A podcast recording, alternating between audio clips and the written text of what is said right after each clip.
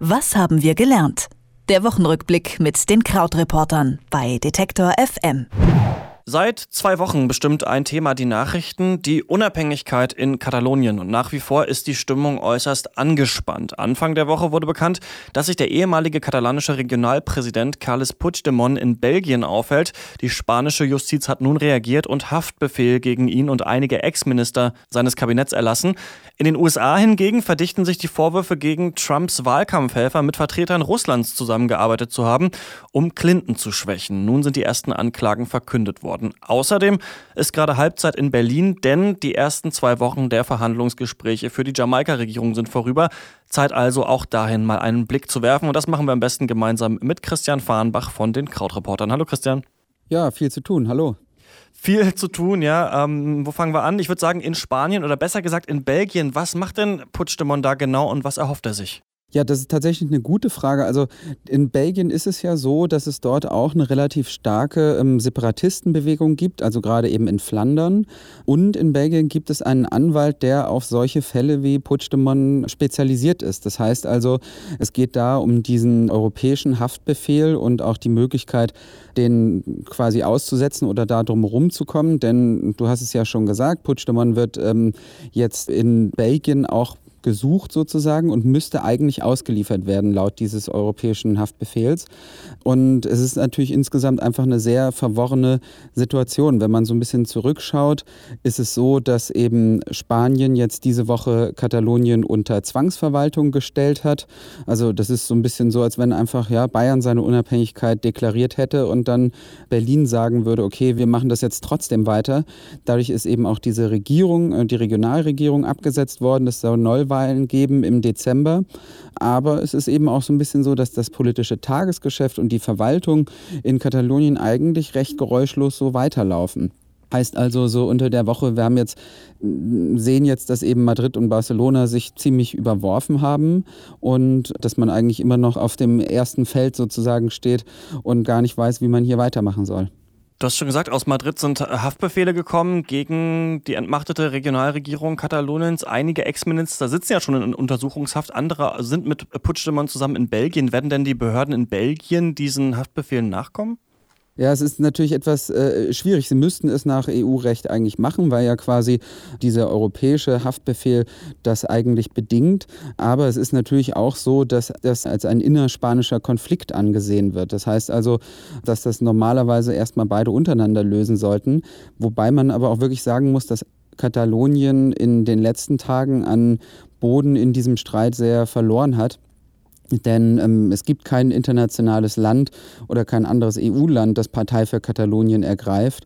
Dann ist es eben aber auch wiederum so, dass die Regierung in Madrid sehr stark entschlossen ist, diesen Streit nur juristisch zu lösen. Also da gibt es auch nicht so ein Bewusstsein dafür, wie man da äh, vielleicht jetzt an den Verhandlungstisch kommen könnte.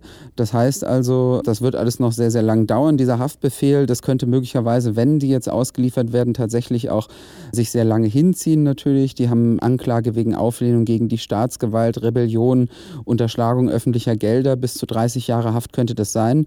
Also fest steht, dass auf jeden Fall Puigdemont diese Woche seine Verhandlungsposition sehr geschwächt hat, aber dass letztlich noch völlig unklar ist, wie dieser Konflikt gelöst werden könnte. Schauen wir mal ähm, ja, zu dir rüber in die USA. Da gibt es neue Erkenntnisse bei den FBI-Ermittlungen gegen Trumps Wahlkampfhelfer. Worum geht es da genau? Genau, also ähm, im Wesentlichen sind da drei Namen wichtig. Und zwar gibt es zwei Fälle, in denen es jetzt juristische Vorladungen gibt und Anklageschriften und einen Fall, in dem jemand sich schon bekannt hat, schuldig bekannt hat und jetzt letztlich auf eine Kronzeugenregelung hofft. Und diese beiden Fälle, die angeklagt sind, da ist zum einen Paul Manafort, das war Trumps Wahlkampfchef, so ungefähr von März bis August im letzten Jahr. Also das war die Phase, in der gerade bei den Republikanern es darum ging, wer wird der Kandidat, also so diese heiße Phase des Vorwahlkampfs. Und am Ende war dann Trump Kandidat. Obwohl das immer runtergespielt wird und gesagt wird, Manafort sei nicht so wichtig gewesen, hatte ihn also durch eine sehr wichtige Phase durchgeführt. Und der ist angeklagt zusammen mit seinem Geschäftspartner Richard Gates. Und da geht es darum, in dieser Anklageschrift gibt es relativ viele Anklagepunkte, zwölf Stück sind es. Es geht da noch nicht um dieses ganz konkrete mit Russland sich verschworen haben, sondern eher um so ein paar Nebensachen. Also zum Beispiel soll Manafort Geldwäsche betrieben haben für Viktor Janukowitsch, der ja mal Präsident der Ukraine war und sehr Putin-freundlich war. Und für den hat Manafort mehrere Millionen, also mehrere Dutzend Millionen Dollar zur Seite geschafft. Und das wird jetzt verhandelt. Und dann ist aber eben auch noch wichtig dieser dritte Mensch, von dem ich erzählt habe, George Papadopoulos heißt er. Und der war in Trumps Beraterstab oder Beraterkreis für die Außenpolitik und hat eben schon erzählt, dass er auch mit Russland zusammengearbeitet hat, ist diesem Plea-Deal eingegangen, Kronzeugenregelung.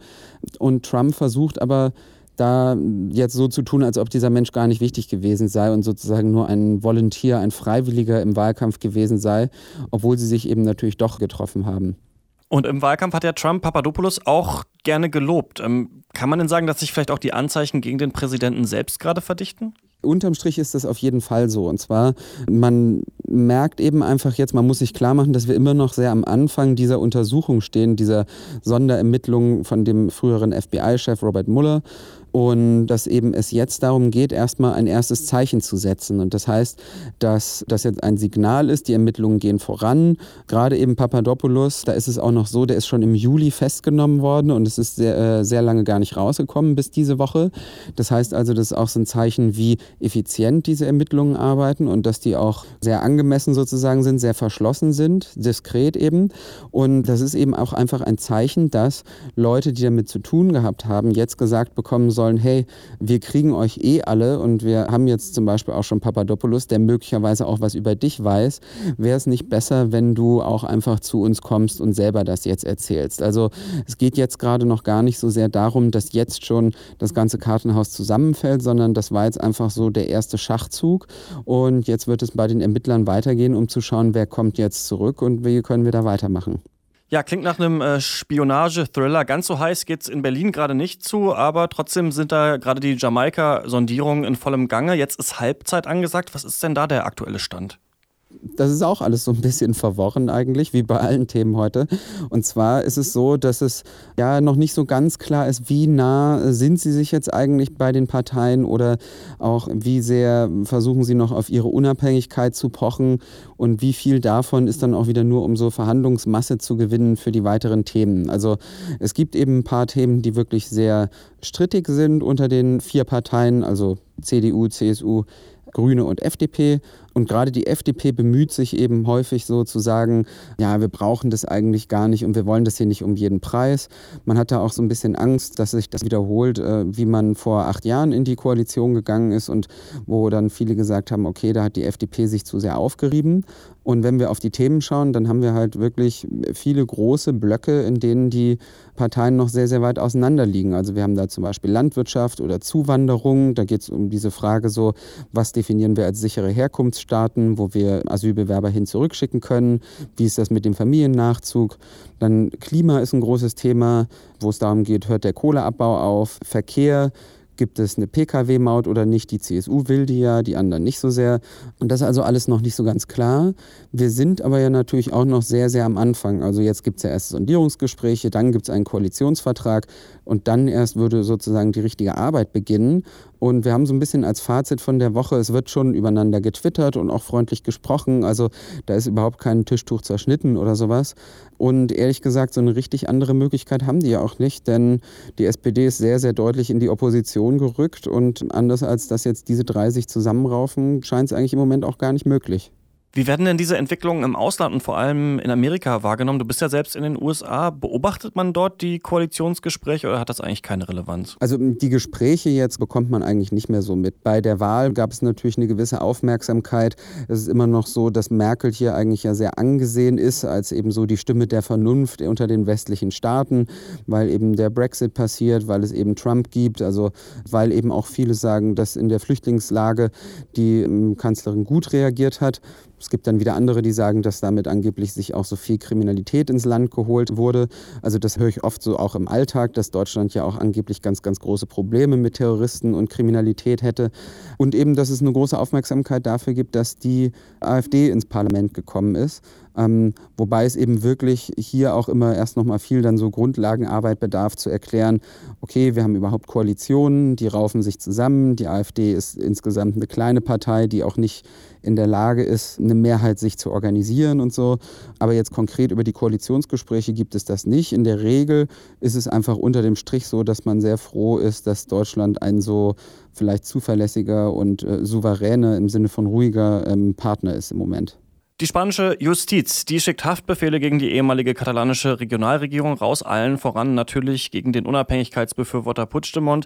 In den USA laufen die Ermittlungen gegen Mitglieder von Trumps Wahlkampfkampagne. Die Anzeichen für Verbindungen nach Russland, die verdichten sich. Und in Berlin ist die Hälfte der Sondierungsgesprächszeit herum. Zeit also, Bilanz zu ziehen. Über diese Themen der Woche habe ich mit Christian Fahrenbach von den Krautreportern gesprochen. Vielen Dank, Christian. Ja, ich sage auch danke. Tschüss. Was haben wir gelernt? Der Wochenrückblick mit den Krautreportern bei Detektor FM.